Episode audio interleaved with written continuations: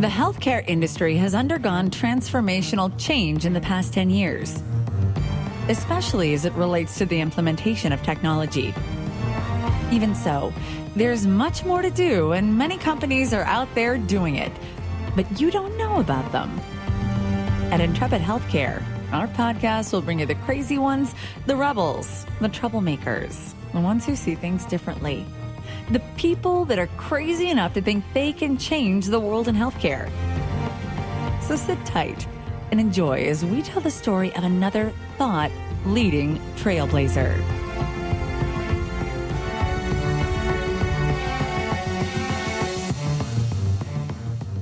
Welcome back to Intrepid Healthcare. I'm your host, Joe Lavelle, and I'm really looking forward to this conversation with yet another trailblazing innovator whose company is doing some amazing things. We're going to get right to it today. We're joined by Shaharris, the founder and CEO of HackerNest. Shaharris, welcome to the show. Thank you so much for having me.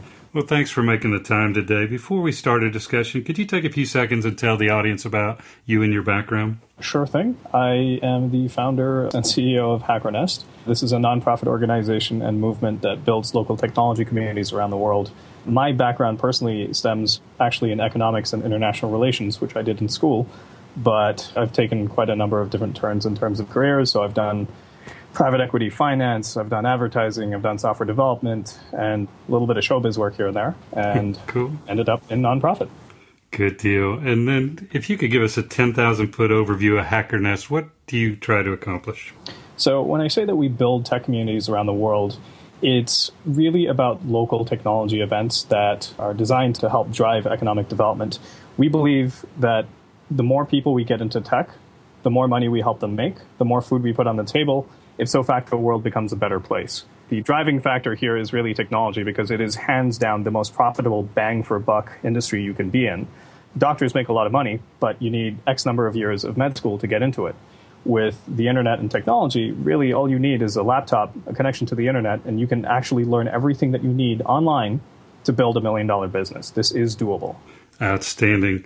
I have to tell you that the first 20 years of my career, I lived in cities like Dallas and San Francisco and Boston, and now I live in Alabama. And I'm very jealous because my friends in those bigger cities participate in these things called hackathons, and I don't get to because we don't have them here in mm-hmm. Alabama yet. Could you tell our audience what a hackathon is?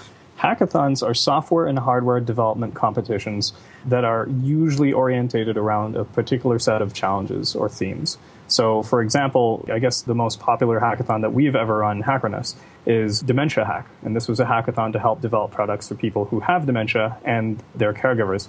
Dementia is an umbrella term that is used to describe the suite of neurocognitive disorders that affect memory, processing speed, etc. So, our whole logic behind this was that generally speaking, product marketers don't really care about building products for the elderly. They want to build for teens, tweens, and yuppies, not 65 year old grandma who has a bit of a memory problem. It just doesn't happen. So, hackathons can be used to galvanize technology communities around topics that aren't very popular and give them new life. So, new products for folks with dementia.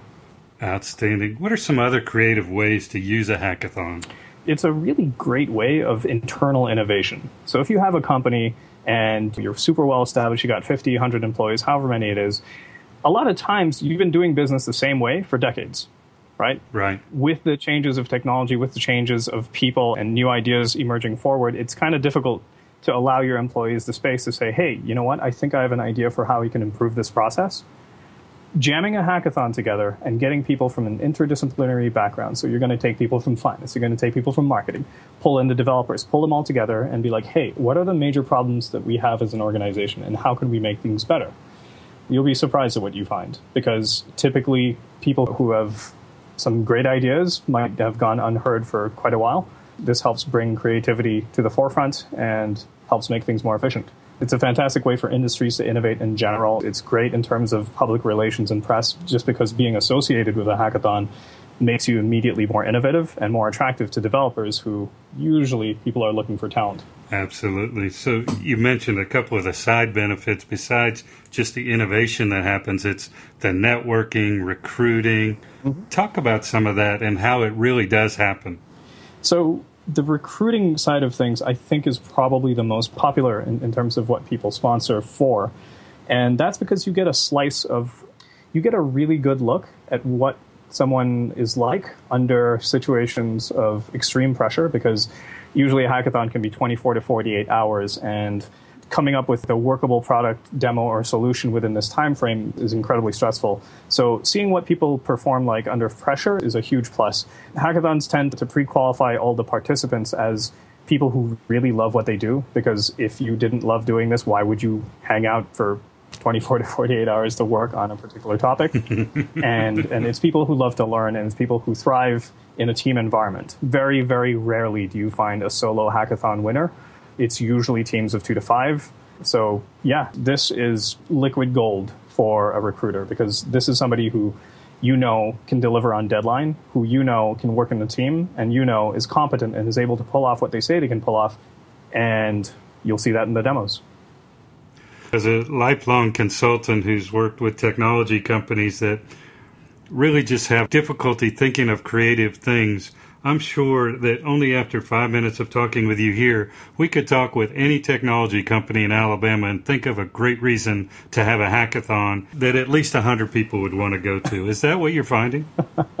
Absolutely.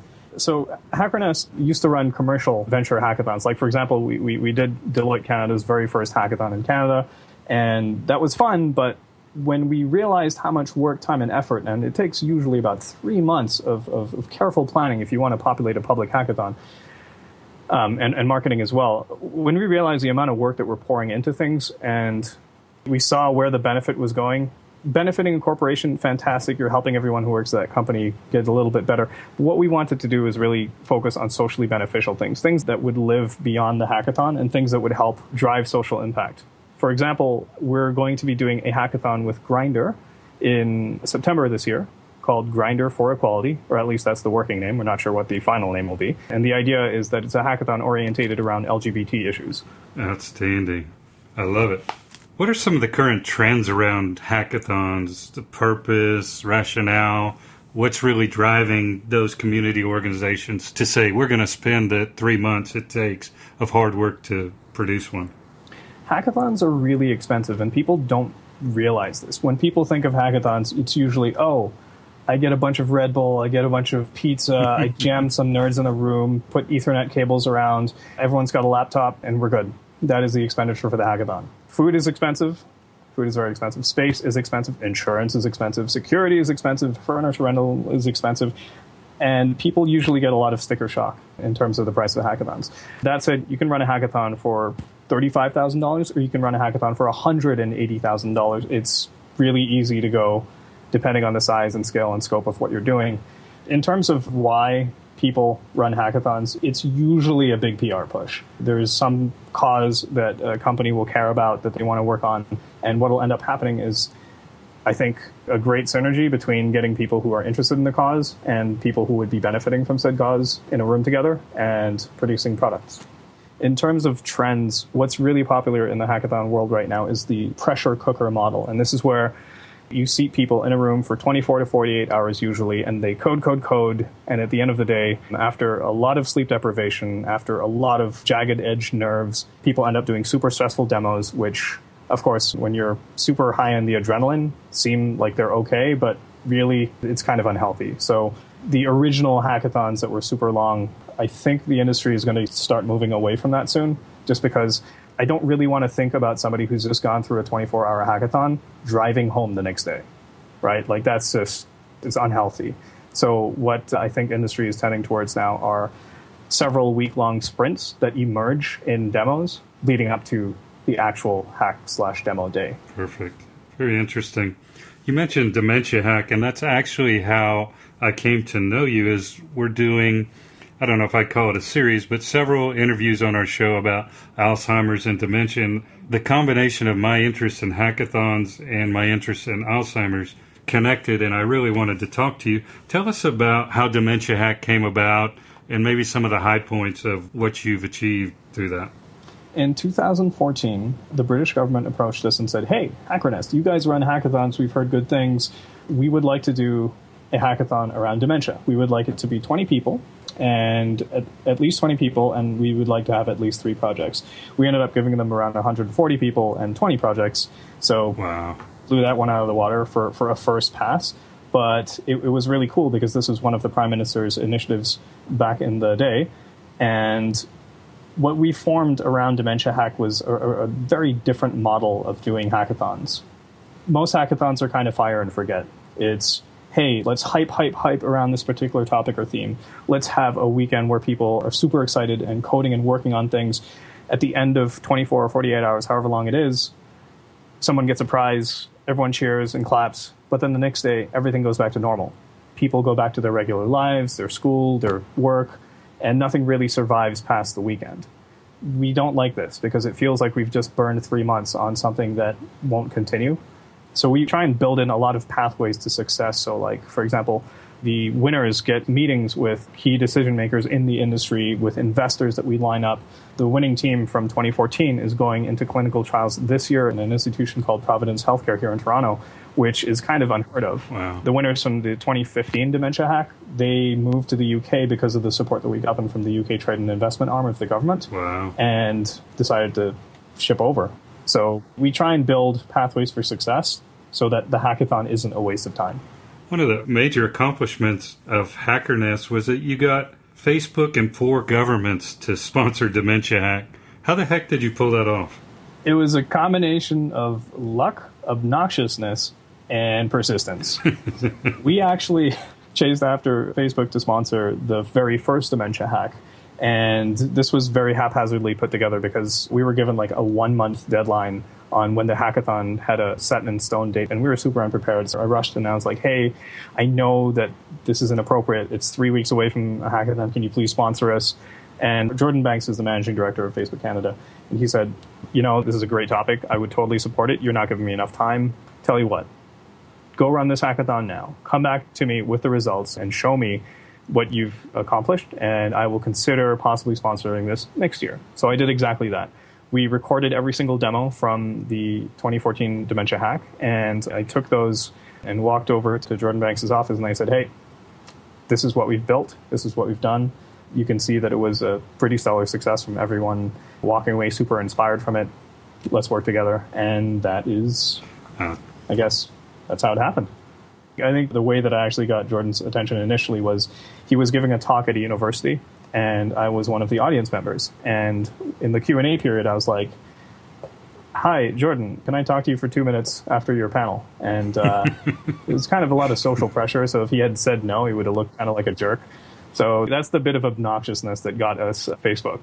And I think after that, just leveraging the Facebook name when we were approaching governments, the British government, I mean, already gave us a ton of credibility, which made it really easy to get the Canadian government and the Ontario government and the City of Toronto municipal government on board but it's really leveraging on your wins. So the way that I would go through anything is find a really big anchor sponsor slash supporter or client, right?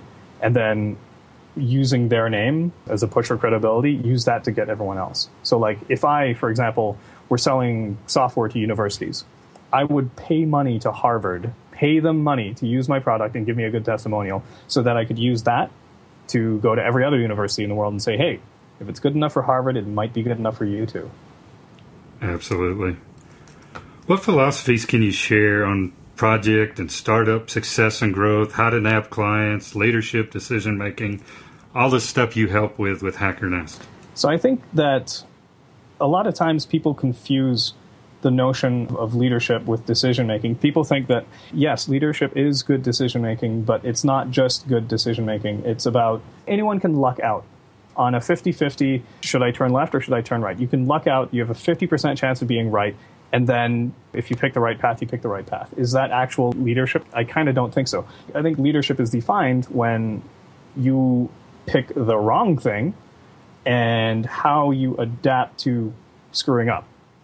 Being able to say, hey, you know what, we made the wrong decision. We made the best decision at the time with the information that we had at hand but it turned out not to be right. So I'm going to take accountability and responsibility for that, and let's figure out a way that we can fix things and get back onto the right path. So I think that is really important in terms of startup success. I think a lot of people are so focused on making the right decision that they lose sight of things. And a lot of times people are kind of paralyzed by optionality. I'm scared of making the wrong decision, so I make no decision, which in the end is really the wrong decision. better to make a wrong decision and then fix it later than to make no decision at all. That's my thought process on that. And around startup success and whatnot, I think that people want to go after big fish a little too soon. I think that in general, if I were doing a startup, which I kind of am, my philosophy would be to prove small and then go big. Say you're running hackathons. Don't start out of the gate trying to run a 500 person hackathon. Run a 50 person hackathon. Prove that you can do that so exceptionally well that the next time you do this, you have no fear because you're like, yep, I know I can do this for 50 people. I know I can do this for 200 people. Start small and prove that and get lots of testimonials, get lots of social proof, and then from there, build up and go bigger and bigger and bigger. Not just hit it out of the park day one. Great advice. Thank you for that. What's next for HackerNest? What do you have planned for the remainder of 2016? we have a we have another dementia hack happening in November. We have the Grindr for Equality hackathon, working name, happening in September, and we're actually doing a poetry hack in July with Startup Fest in Montreal. So this is a, this is a two-hour light introduction to hackathons and what it feels like to participate in a hackathon for people who don't code. So if you've ever been curious about what you know hackathoning was all about, instead of writing lines of code, you're going to write lines of poetry. And I, I, think it'll be a nice, fun exercise for people to, you know, get their feet wet without necessarily needing to sit through a 24-hour hackathon. So that's pretty cool. That is cool. We have we have a project with the White House. We're working with the Executive Office of the President on their Opportunity Project, and I think, yeah, I'm I'm not actually allowed to disclose what that is, but I can say that it's happening. So that's pretty cool. Awesome. Very cool. We're about to wrap it up here for today. Before I let you go, where can people go to contact you and learn more about HackerNest? Hackernest.com is where we live, and on all social media channels, it's just Hackernest. So H A C K E R N E S T. Yeah, pretty easy to find us. We'll be soon coming to a city near you. So. Good deal. And you can find the cities they're already in on that website. Go out there and check them out right now. mm hmm it was so great to have you. Thanks for stopping by and sharing your great wisdom with us today. Joe, thank you so very much. This was a great interview. Oh, thank you. That wraps this broadcast on behalf of our guest, Shaharris. I'm Joe Lavelle, and we'll see you soon on Intrepid Healthcare.